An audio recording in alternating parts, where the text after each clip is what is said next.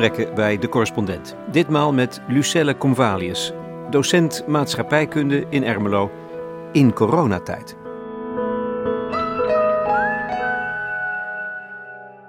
Ik hoorde regelmatig, mama, doe niet zo gestrest. En toen dacht ik van... Dat kan ik me helemaal niet voorstellen van jou. Nou, ik... ehm, en dat, dat is altijd al zo geweest. Eh, wellicht omdat ik dat... Is dat een erfenis van mijn ouders. Die hebben altijd zo erin mij geprobeerd te leren van... Luister, Lucel, je opleiding is zo belangrijk. En alles wat je vandaag niet doet, moet je morgen doen. En ik wil gewoon heel graag dat mijn, mijn kinderen eh, en ook mijn leerlingen hun best doen. Alles eruit halen wat erin zit. En dat geef ik ze mee. En ik, eh, het grappige is, is dat als leerlingen op school zeggen, denk ik, ja, ja, je wil gewoon minder huiswerk. Maar als je eigen kinderen dat tegen je zeggen, denk ik, oeh, dat is wel even een spiegel.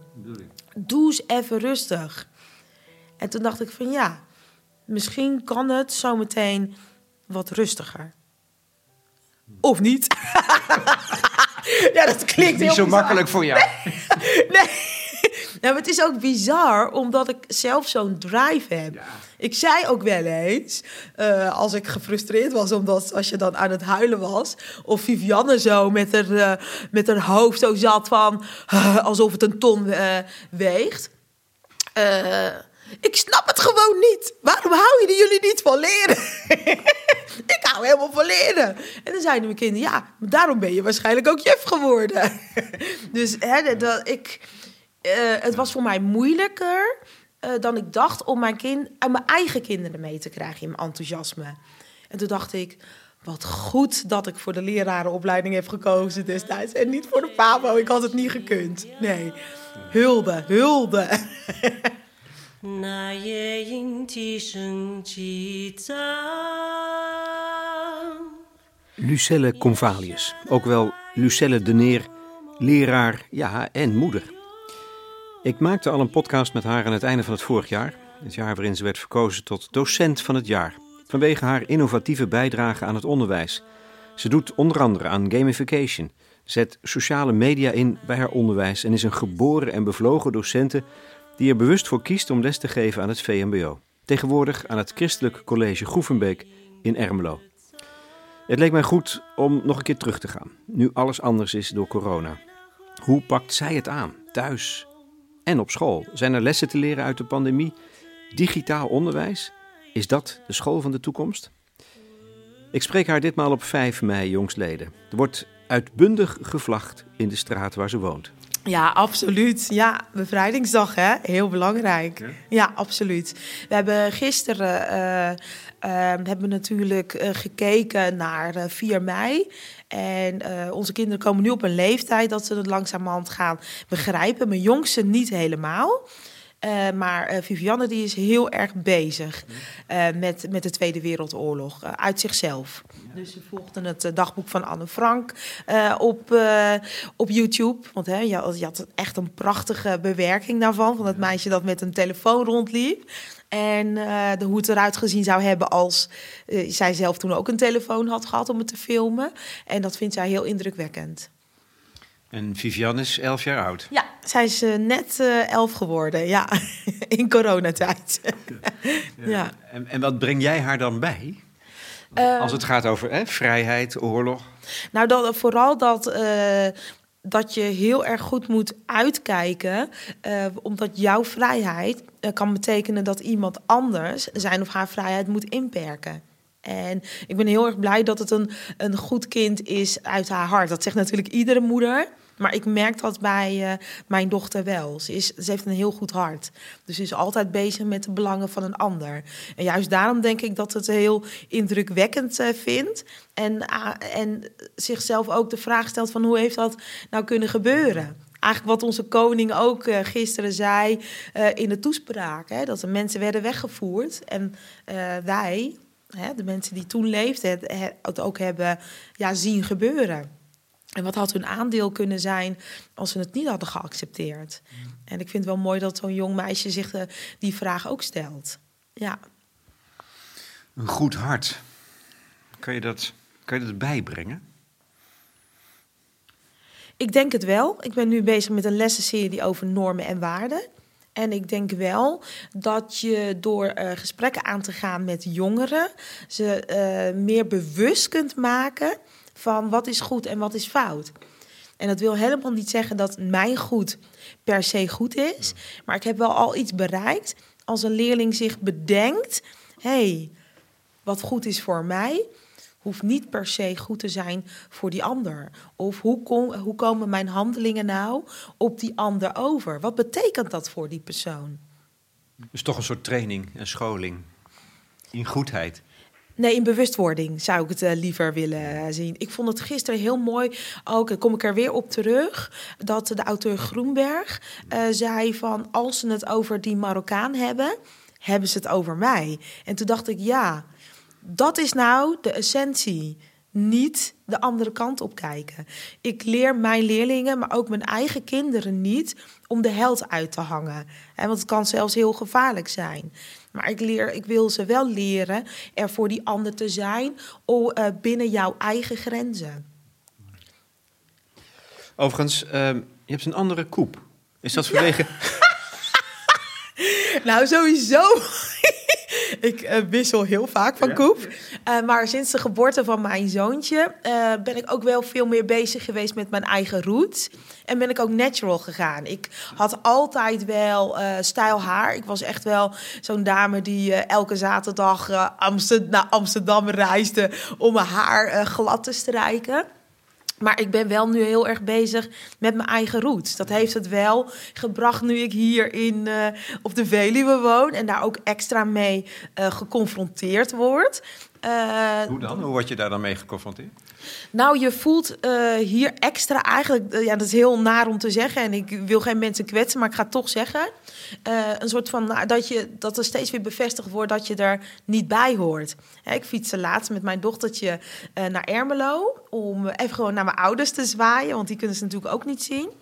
En daar komt dan iemand aan, zo'n zo jongere, en die roept van keihard van kijk, een aap. En uh, je ziet dan. Uh, het is toch niet te geloven, nog? Nee, en, maar, dan... maar, het gebeurt wel. En ik maak me dan uh, in eerste instantie maak me heel erg zorgen om mijn dochtertje. Want je ziet dat zij dan een, een trillend lipje krijgt en denkt van wat gebeurt hier? Ze noemen mijn moeder een aap. En wat ik heel erg mooi vond, is dat het waren twee jongens. En die ene jongen zei het. Die wilde een beetje lollig doen. En die andere jongen zag je schrikken. En niet omdat hij bang was dat ik achter hem aan zou komen, dat zou ik nooit doen. Uh, maar je zag hem wel denken ook van, dit is niet oké. Okay. En diezelfde jongen kwam ik een paar dagen later weer tegen. Uh, en uh, die zei van, ja, sorry hoor, ik, ik ben niet zo. Hmm. En toen dacht ik van, ehm, jij hebt binnen jouw grenzen, voor wat jij nodig, uh, van wat, wat voor jou mogelijk is, heb jij dit voor mij gedaan. Hij had ook kunnen denken, maakt me niks uit. Hij had ook kunnen denken, zo meteen wordt ze boos op mij. Maar dat dacht hij niet. Maar wat gebeurt er op het moment dat je dat hoort? Um, diep, diep van binnen? Want dat was een antwoord op de vraag waarom je ja. nu deze prachtige haardracht ja, hebt. Dat, um, dat ik dan denk uh, van jammer dat dit nog gebeurt. Maar dat heeft een paar seconden geduurd. Hè, want uh, mijn eerste jaar was, zoals ik al eerder vertelde, op de Veluwe lesgeven, was vreselijk. En ik denk dat ik dan nog wel ergere dingen heb meegemaakt in dat eerste jaar. En um, dus het duurde een paar seconden. En daarna moest ik keihard lachen. En toen zei mijn dochter: Mama, die, was, die begon boos op mij te worden. Waarom lach je nou? Ik zeg: Ja, maar dat is toch een hele domme opmerking. Dat is echt een hele domme opmerking. En ik lachte nog harder. En toen was het voor haar ook oké. En ik denk dat als um, ik had zitten huilen of ik was heel boos geworden, had ik haar ook geleerd dat dat de reactie is. Dat dat de juiste reactie is. Het is een reactie die mij niets gaat opleveren. Ik denk wel uh, in mezelf altijd, omdat ik altijd bezig ben met lessen, die ga ik onthouden. Want als ik dan zo meteen weer voor de klas sta en we hebben het erover, van, hè, dat uh, heel veel mensen zeggen, ja, maar dat bestaat niet, er is geen discriminatie, er is geen racisme, dan heb ik weer, weer helaas een, een voorbeeld. Ja, En, en je, jij, ook jij, je, bent nu, hè, je vertelde het vorige keer dat je bent 46 volgens mij. ja dat klopt. Ehm, kan dus nu nog een stap zetten Ja. in zelfbewustzijn, in laten zien wie je bent. Ja. Want dat is, dit is, een, dit is een, Ja. echt een overduidelijk eh, teken. ja, dat Een klopt. boodschap bijna. Zeker. En ik ga ook nog een stapje verder. Eh, want ik ga. ehm, ik heet natuurlijk eh, mevrouw De Neer hier. Ik heb altijd mevrouw Convalius geheten. En eigenlijk eh, door. ehm, De hond bemoeit zich ermee. eh, eigenlijk door. ehm, eh, de- ik weet eigenlijk niet hoe het is gekomen dat ik hier opeens mevrouw De Neer ben geweest. eh, ge- geworden op deze school. En toen dacht ik: nee, ik ben Lucelle Convalius. En ik ben natuurlijk getrouwd met Jacques de Neer. Maar ik ben Lucelle Convalius. Want je, je merkte ook wel eens dat als mensen jou aan de telefoon krijgen... en ze horen je Rotterdamse accent... en niet alle leerlingen vertellen meteen eh, door van... eh, ik heb les van mevrouw de Neer en het is een Surinaamse... Dus als ze je aan de telefoon krijgen, dan eh, horen ze alleen je Rotterdamse accent en zien ze mevrouw de Neer. En sommigen moeten dan toch nog even knipperen als ze komen van, oh, mevrouw de Neer. En ik denk dat als ik gewoon mijn eigen naam gebruik, mevrouw Convalius, dan is het meteen duidelijk dat ze hier met een exotische juf te maken hebben. En eh, dan sla- slaan we die stap over. Dit is wie ik ben.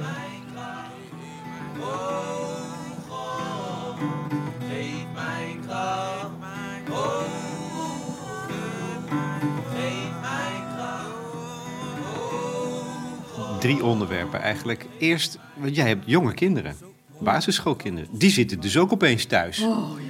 ja, ja. En mensen denken altijd, als je zelf voor de klas staat, is het een makkie. Nou, eh, ten eerste toen ik de persconferentie zag, het eerste wat ik eh, toen deed, was eh, met Jacques zeggen, Jacques, we moeten de structuur erin houden. Meteen de structuur, dat is heel erg belangrijk. En de tweede stap was, Jacques, wij gaan eh, zeker digitaal les moeten gaan geven. We gaan nu achter de laptop en we gaan kijken hoe het werkt. Want wij zijn niet meer de jongste, maar we zullen zometeen ook mee moeten komen. We zijn de oldtimers. En dan niet per definitie qua leeftijd, maar wel dat je een bepaalde werkvorm hebt die veilig is. Mijn werkvorm is digitale gamification. Dat doe je in de klas, dat doe je frontaal.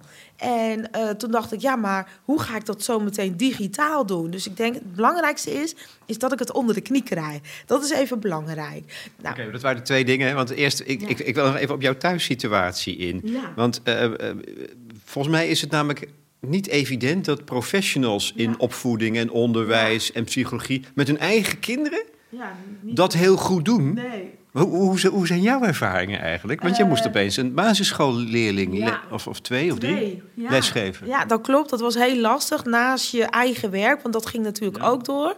Maar ik heb wel meteen de dingen die ik heb geleerd, dus die ik met mijn eigen leerlingen op school doe, ook hier toegepast. Ik heb een rad.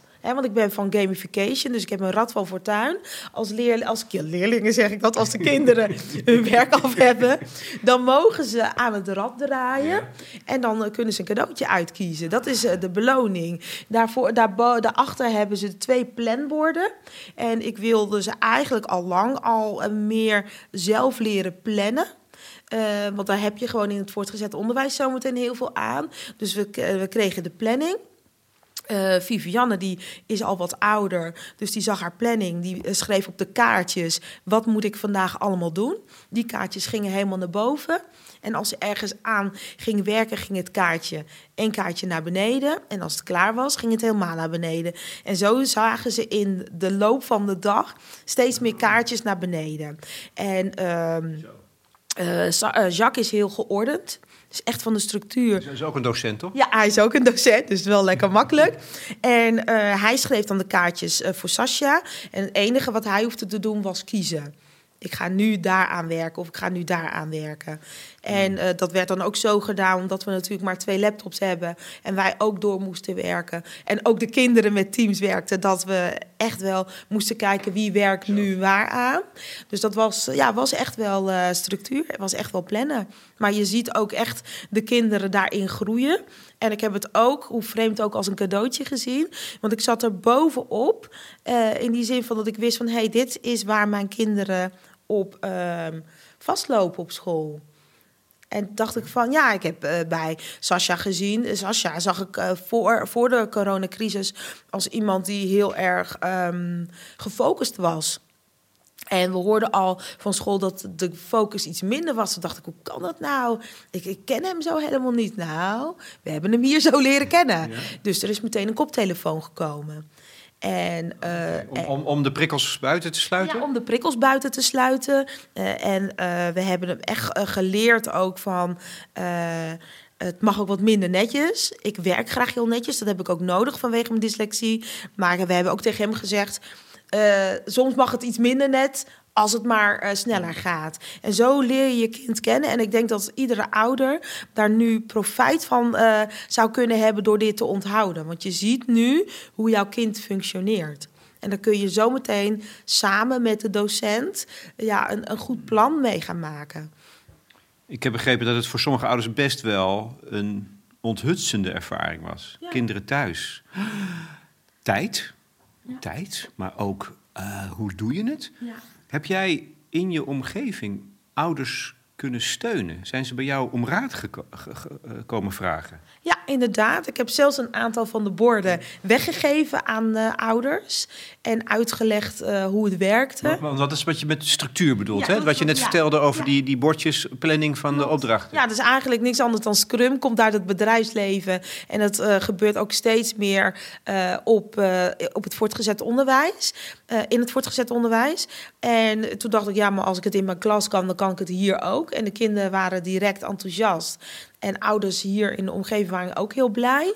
En ik heb zelfs aan uh, uh, ouders van oud-leerlingen, die, die, die melden zich bij mij.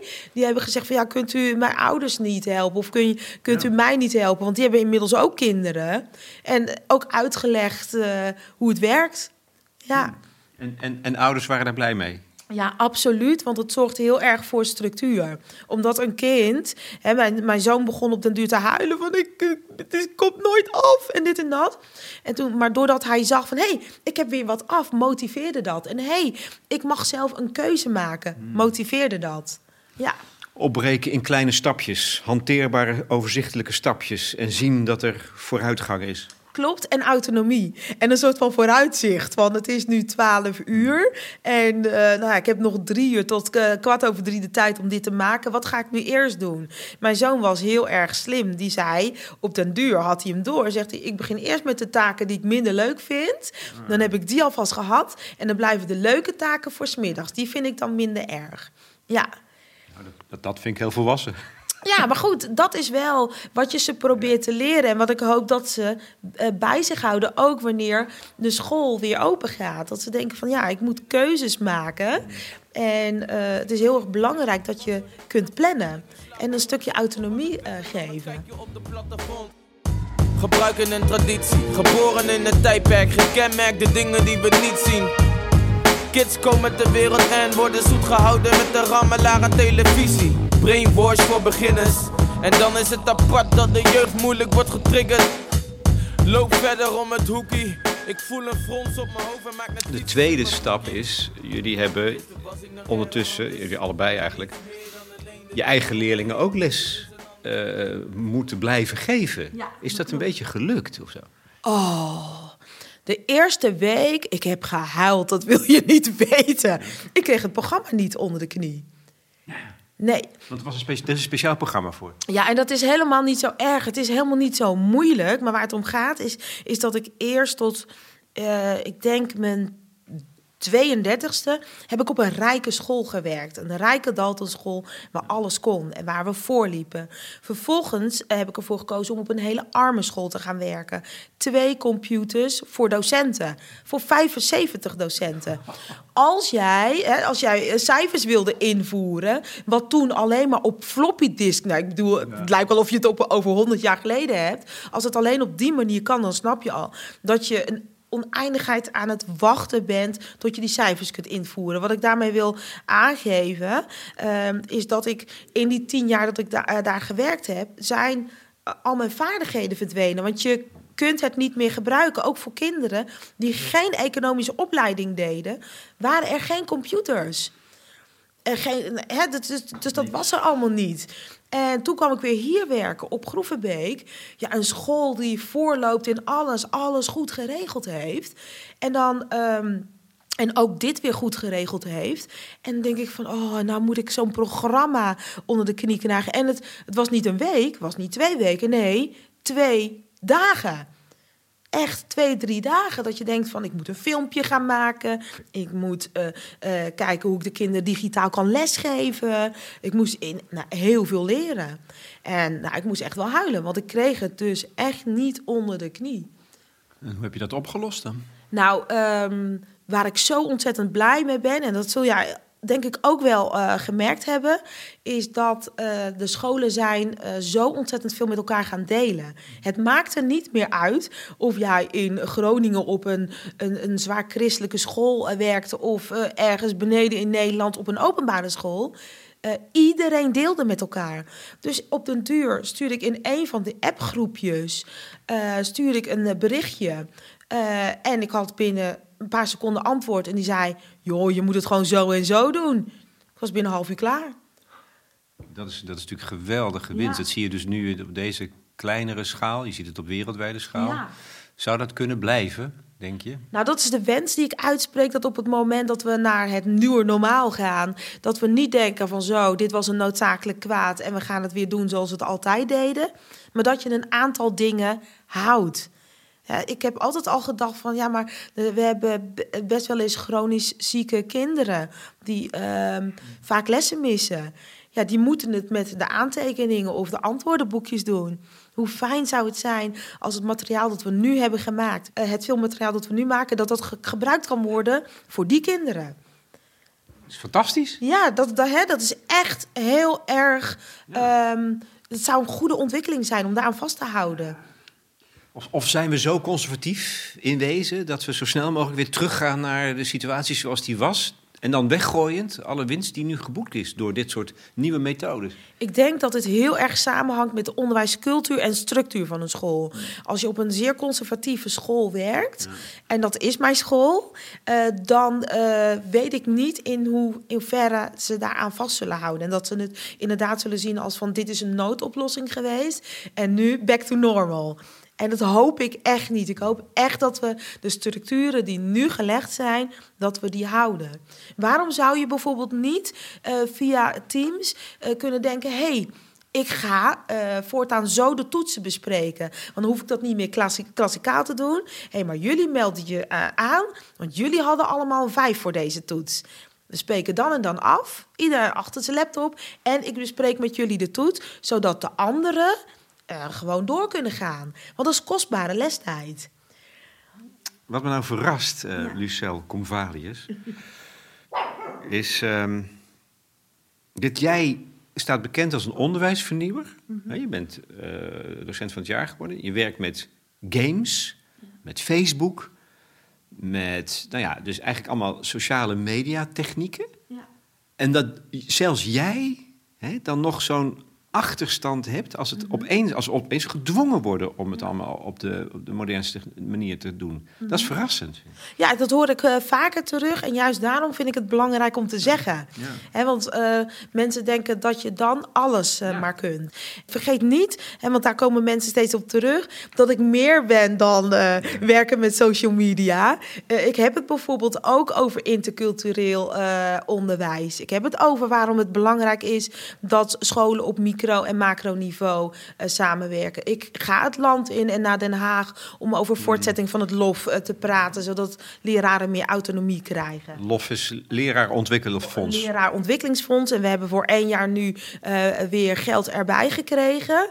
Maar wij willen eigenlijk dat, dat het continu uh, blijft, zodat je als docent altijd uh, autonomie hebt om te kijken van hé, hey, wat heeft mijn klas nodig? Zonder dat je je hand op, hoeft, uh, hoeft op te houden voor de school. Want dan is jouw onderwijs verbetering, want ik heb, wil het niet altijd over vernieuwing hebben, maar verbetering is dan afhankelijk van het budget van de school en de goodwill van de school.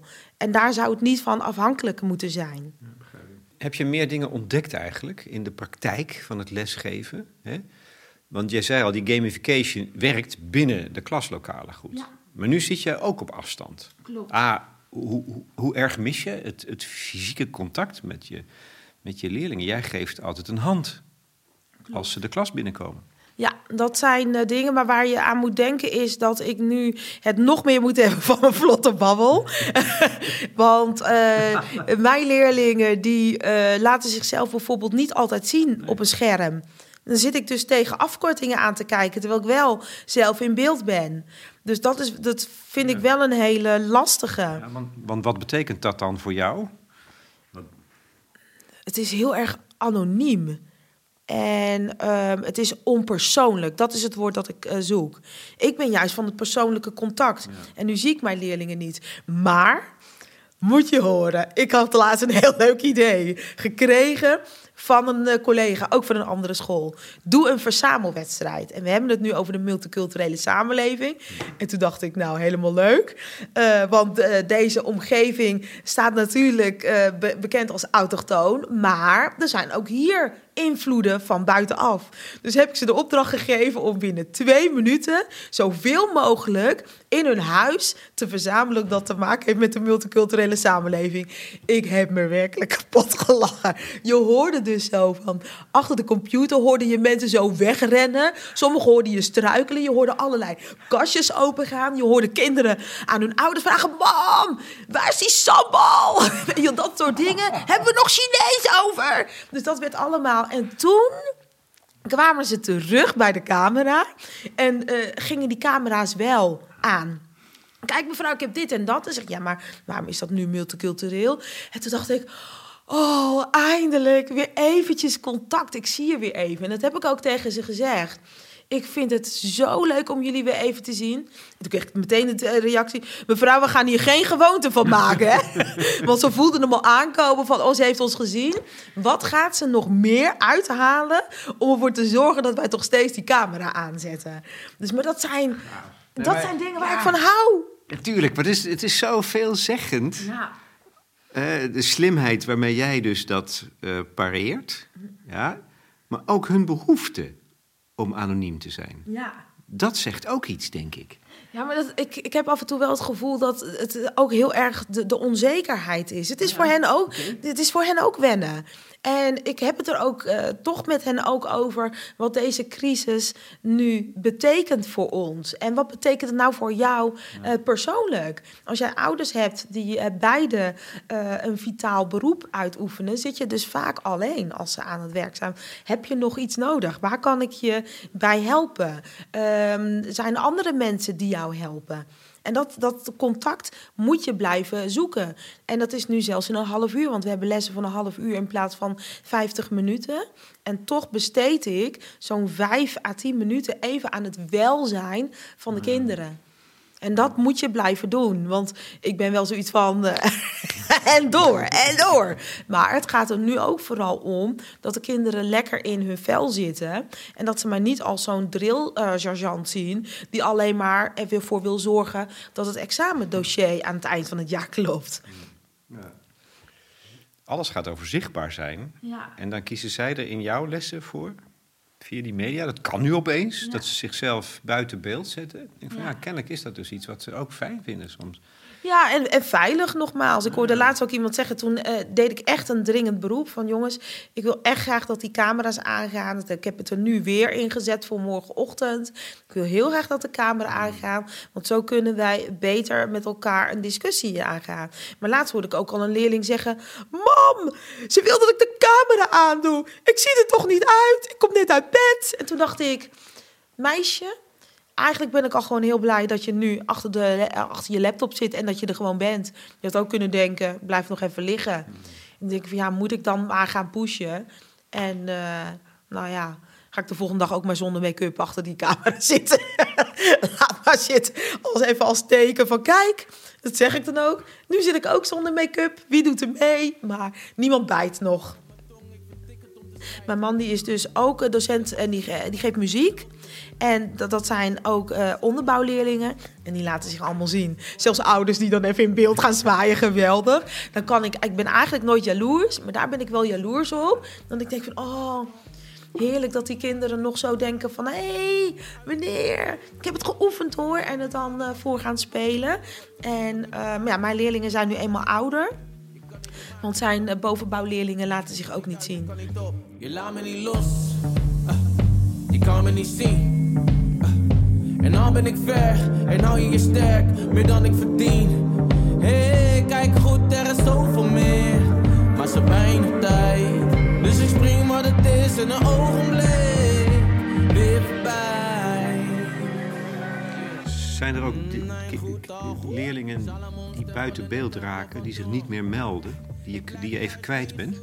Ja, maar uh, ik werk. Uh, op een school waarin structuur erg belangrijk is. Dus dat betekent op het moment dat, de dat een leerling buiten beeld is, ja. wij moeten ook nog gewoon absenten noteren. Okay. En uh, dus, uh, dus ze kunnen aangeven met van uh, ja, goedemorgen mevrouw, of een duimpje, als zelfs hun stem niet, niet gehoord mag worden, een duimpje. En als ik dus geen reactie zie, want ik stel vragen tijdens de les, kun jij, hè, Pietje, een voorbeeld noemen van daar en daar. En als ik geen antwoord krijg, dan zeg ik, nou Pietje, ja, ik krijg geen antwoord van jou. Dus ik ga ervan uit dat je of nu aan het gamen bent, of je bent weer aan het slapen, of je bent er gewoon niet. Dus ik zet je nu absent. Nou, dat gaat razendsnel. Dan melden ze zich wel weer, als ze er echt zijn, ja, meteen aan. En ik geef het door aan het eind van de les. Ja, we zetten het in de computer. En kinderen die uh, er echt niet zijn, wordt met, gaat meteen een uh, berichtje naar huis toe. Uh, en dat wordt ook gewoon digitaal geregistreerd. Vind je het vermoeiend? Het digitaal lesgeven? Ja. En dat heeft er vooral mee te maken dat je afhankelijk bent. Hè? En dat, dat, dat is ook waar de oldtimer tegenaan loopt. Je bent afhankelijk van het systeem. Als de wifi er opeens uit ligt, heb ik geen les. Uh, als ik iets niet, als ik een les niet goed aan uh, maak, heb ik geen les. Dus het is elke keer weer een beetje die spanning van laat de techniek mij niet in de steek. En dan ga ik. Er werd laatst aan mij uh, gevraagd van uh, uh, vakanties inkorten. Is dat een optie voor jou? Ik zei absoluut niet. Want wij hebben nu veel harder gewerkt dan wij normaal gesproken hebben gewerkt. Uh, je moet je voorstellen dat alle lessen die je nu gepland had, die moeten nu opeens op een of andere manier gedigitaliseerd worden. En niet, je kunt niet de hele tijd tegen een scherm aan zitten praten. Ik, ik ga om, ik, als ik een gewone les heb, een reguliere les heb, praat ik hem ook niet 50 minuten vol. Dus je moet nu al een nieuwe manier gaan bedenken.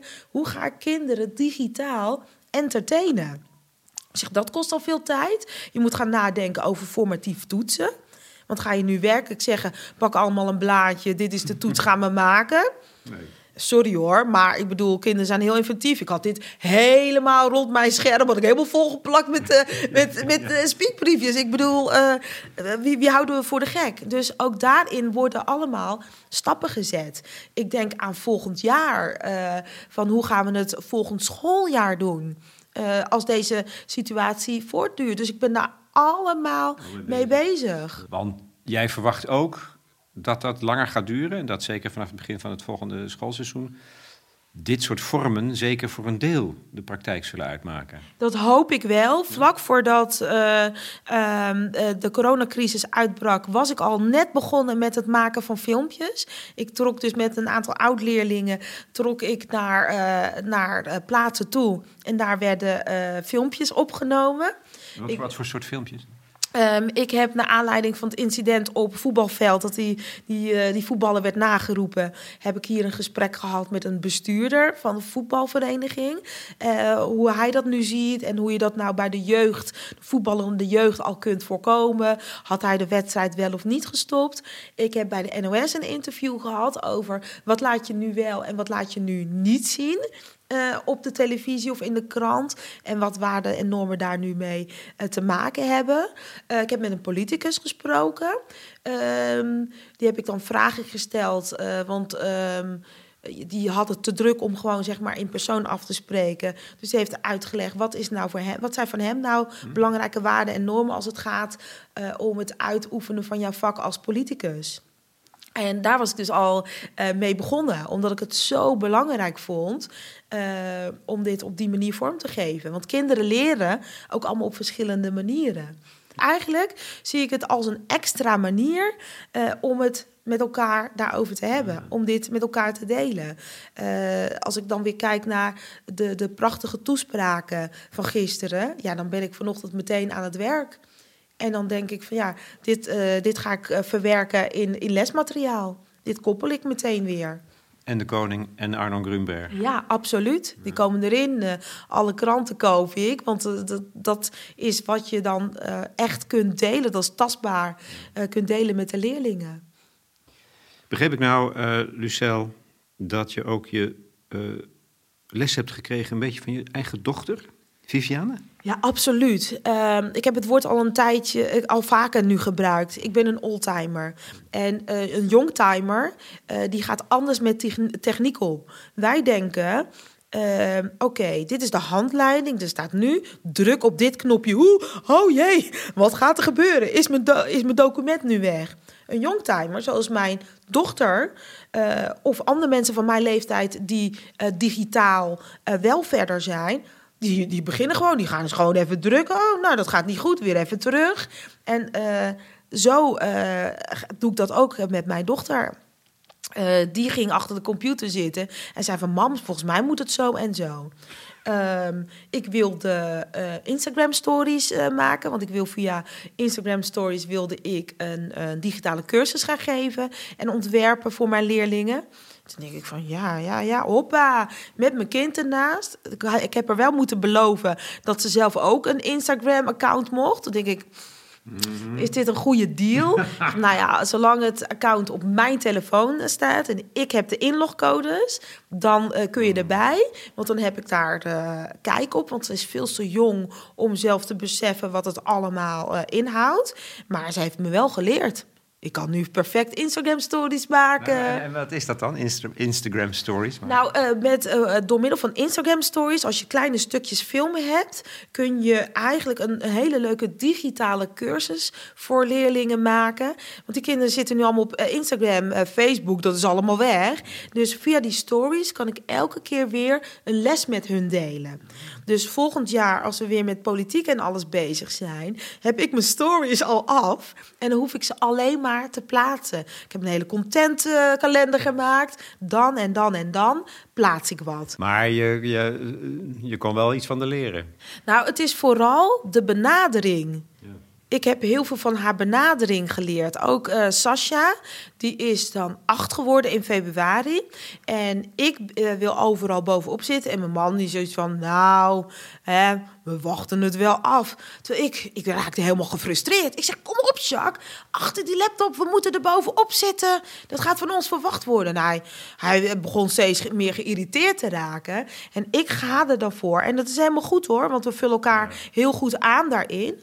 Uh, maar je merkte wel dat mijn zoontje, die eerder in teams moest werken, toen mijn man in teams moest werken, zei hij: Kom maar, papa, ik laat het je even zien. En toen zag ik mijn, mijn man, zag ik heel dankbaar na zijn achtjarige zoon. Kijk, ik log wel even voor je in. Kijk, en dan zit je hier en zit je daar, moet je nu dit doen. Nou, hoe geweldig is dat? En toen dacht ik, ja, het is wel ehm, heel erg eh, fijn dat je kunt leren van de benadering van je kinderen. Zo'n laptop is helemaal niet eng. Ja, maar ik denk dat er ook fundamenteler nog misschien iets anders moois onder zit. Is dat voor een echte relatie. Uh, nou ja, dat, dat kwam uit een van die andere gesprekken die ik voerde met een geestelijk verzorger, Mark Rietveld. Heb je symmetrie nodig? Ja. En hoe mooi is het voor kinderen om, om aan degene die hen onderwijst of hen opvoedt, om iets te kunnen vertellen. Dat, dat herstelt misschien wel het evenwicht op een of andere manier. Ja, en dat stomme is, nou stomme, het toevallige is, is dat ik dat in mijn lessen ook altijd al heb gedaan. Dus dat vind ik wel heel mooi, dat ik dat nu bij mijn eigen uh, kinderen, zeg ik weer leerlingen, kinderen ook zie. In mijn lessen is het ook zo dat als leerlingen uh, ergens op voorlopen, dat ik met hun klasgenoten in de klas gaan zitten. En mijn kinderen, mijn leerlingen staan voor de klas iets uit te leggen, iets te doen. Nou, hoe geweldig. En daarmee eh, krijg je een, een als het er al niet was, en ik hoop dat het er natuurlijk altijd is, een soort van wederzijds respect. Van kijk eens, ik oké, jij oké, ik kan wat van jou leren en jij kunt wat van mij leren. En we leren samen. En dat is nou, dat laat dat nou de slogan zijn van onze school. Leren doen we samen. Maar op wel heel veel verschillende niveaus. En dat is gewoon mooi. Weet jij wat ik heb gezien? Zoveel gezichten, zoveel plekken, zoveel verdiend. Huizen zijn verwarmd, grachten zijn verlicht. Wij kijken naar morgen altijd wat nieuws in zicht. Van de regen naar de zon. Van de hemel tot de grond. Van de regels naar de waarde. Voor de schepen, voor het water. Van de regen naar de zon en aan de zon. Laatste ding. De pandemie. Jij doseert maatschappijkunde. Heb je ook, eh, probeer je ook iets over te dragen van wat dit is en wat dit betekent voor de samenleving hier in Harderwijk en Ermelo, in Nederland, in de hele wereld?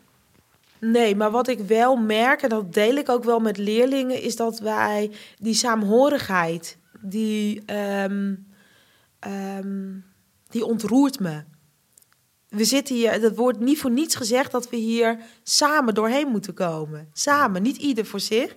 Samen, dat we elkaar nodig hebben. Uh, onze minister-president heeft heel vaak ook gezegd: uh, van jij kunt uh, onvoordelige keuzes maken, maar die maak je dan niet alleen voor jezelf, maar ook voor die ander. Want jij kunt door onvoorzichtig te zijn iemand besmetten. En, en die saamhorigheid is nog nooit zo belangrijk geweest. En daarin zie je dus ook wat ons kleine landje groot maakt. Dat we dit dus wel samen doen. Dat we er voor elkaar zijn. Dat je hier in de buurt uh, mensen boodschappen voor elkaar ziet doen. Dat je eventjes de duim omhoog steekt. Dat je even vraagt, als u iets nodig heeft, geef het mij dan aan. Ik doe het voor u. Hoeft u niet extra de winkel in. Uh, dus dat, dat, dat mooie, ja, ik hoop dat we dat vasthouden. Dat hoop ik, naast al die onderwijsontwikkelingen, vind ik dat denk ik het allerbelangrijkste. Dat we die, die vriendschap en liefde die nu opbloeit, ja, dat we die staande weten te houden. Want dat is wat Nederland mooi maakt. Als je ziet de hernieuwde respect voor de zorg. Iedereen wist al lang hoe belangrijk verpleegkundigen waren. Het wist iedereen al lang. Maar hoe fijn is het dat we dat nu allemaal laten zien? Ik krijg gewoon weer kippenvel van als ik eraan denk.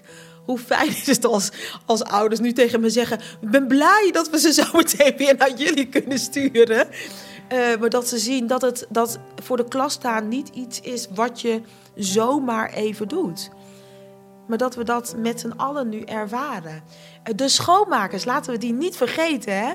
Ik, uh, nogmaals, ik kan uh, ontroerd raken als ik op televisie hoor dat ook de schoonmakers uh, zo hartelijk bedankt worden. Want dat zouden we haast vergeten hoe belangrijk. Mensen zijn altijd al belangrijk geweest. Maar nu zien we andere helden bovendrijven. En dat vind ik zo belangrijk om te, te delen met mijn leerlingen. Als we het over werk hebben, hebben we het vaak over ehm, hoe lang moet ik ervoor leren? en hoeveel kan ik ermee verdienen? Maar dit is onbetaalbaar. Is onbetaalbaar.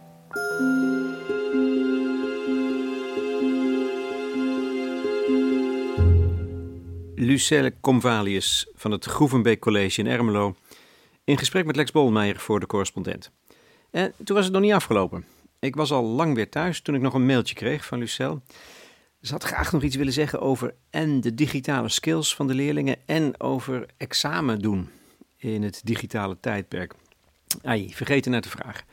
Nou, weet je wat? Als jij opschrijft wat je wil zeggen, dan voeg ik dat toe aan de uitgeschreven tekst als antwoord op vragen in het forum. Dat ook voor jullie leden van de correspondent toegankelijk is. Ehm, dat is geen kwade opzet dus, die beperkte toegankelijkheid. Maar goed, je bent al lid van de correspondent voor zeven tientjes per jaar. En daar krijg je dan een jaar lang kwaliteitsjournalistiek voor terug, voorbij de waan van de dag.